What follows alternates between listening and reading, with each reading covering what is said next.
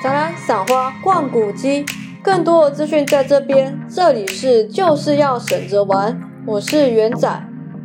今天要聊的主题是今年四月份才三读通过的文化艺术奖助条例修正案，是否能够活络艺术产业，吸引国际拍卖公司来台？原本台湾的文物跟艺术品拍卖，会看你是台湾居民还是非台湾居民来决定要课多少的税。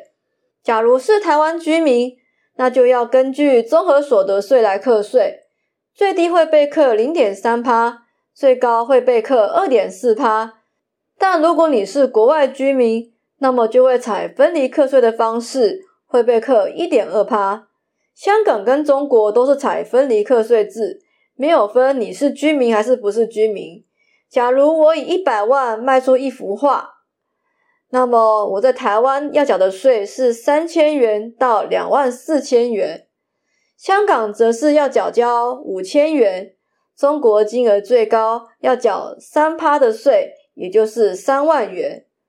文化艺术奖助条例修正案的通过，台湾就会跟香港、跟中国一样，不分本国人还是外国人，一律是采取分离课税的方式。税率则是介于香港跟中国之间，是一点二趴。降低税率，台湾的拍卖市场就能够跟香港竞争吗？其实一点二趴的税率还是比香港的零点五趴高，而且香港还有很多的配套措施优于台湾，例如金融、保险、运输等等。另外，从台湾的文物跟艺术品的价值来看，还不足以吸引国际拍卖公司。苏富比跟佳士得来台进驻，以去年的全球十大艺术品拍卖为例，就有三件是中国艺术家的作品，他们分别在北京的保利跟香港的苏富比拍出。至于重量级的藏家跟艺术家，他们会选择信誉良好、知名度高的拍卖公司，在国际拍卖公司不来台湾的情况下，比起把艺术品放在台湾的拍卖市场。他们更愿意把它放在国外的市场去出售。说到降低税率就可以跟香港竞争，说到降低税率可以让台湾的买家留在台湾交易，我是觉得不太可能啦。前面我们提到的优惠税率，不只适用在拍卖，也适用在展览。以台湾的环境来说，靠展览卖出的艺术品还比拍卖来得多，而这个文化艺术奖助条例修正案。它的减税对象是交易文物跟艺术品的个人收藏者、艺廊跟拍卖行，而不是艺术创作者。假设我是一个画家，我卖出了一幅十万元的画，根据财政部公布的画作费用率三十 percent 做计算，我的所得为十万元乘以一减三十趴，也就是我的所得是七万元。再按照综合所得税的五趴至四十趴的税率，我需要缴纳的税额为三千五百元到两万八千元。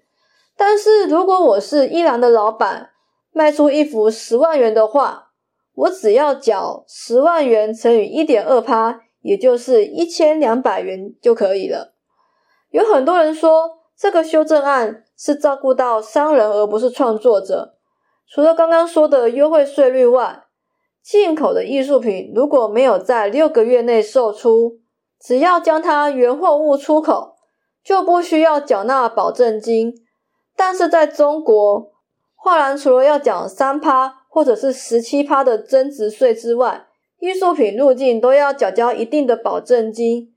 就算没有要卖，只是办个展览，只要入境就要缴。这些零零总总加起来，税率总额就超过三十趴。跟中国相比，也难怪这个修正案会被人说是独厚伤人。不过入境不预缴保证金，我觉得也是一个不错的政策，因为会有更多的艺术机构愿意进口国外的创作者的作品来台展出。前面我们聊了修正案有什么样的变动，现在我们聊聊已经存在的文化艺术奖助条例中的公共艺术上。有什么规定吧？一文化艺术奖助条例的第九条规定，公有建筑物应设置公共艺术，美化建筑物及环境，且其价值不得少于该建筑物造价的百分之一。政府重大公共工程应设置公共艺术美化环境，但其价值不受前项规定之限制。会跟大家聊到这个，是因为我看到一则新闻，在台北市万华警分局的外墙上，出现了一只展翅高飞的鸽子。这是北市警察机关依据《公共艺术设置办法》以及《文化艺术奖助条例》所装设的公共艺术。其表达的寓意为即刻出动，在五月份正式启用后，晚上还会有 LED 灯的灯光效果。适用法规的警察局，台北市就只有万华警分局跟松山警分局，他们两个都是在新法实施后才盖好的大楼。松山警分局因为是与捷运共构，所以它的公共艺术是设置在捷运出口旁。而万华警分局是第一个将公共艺术直接装设在建筑物上的警察机关。如果不是看到法规这样写，公有建筑物应设置公共艺术，我都还以为警察局也要摩登时尚一下。今天的节目就到这边，下次的开播时间是六月十七号，也就是两周后的星期四。那么我们就下次再见喽，拜拜。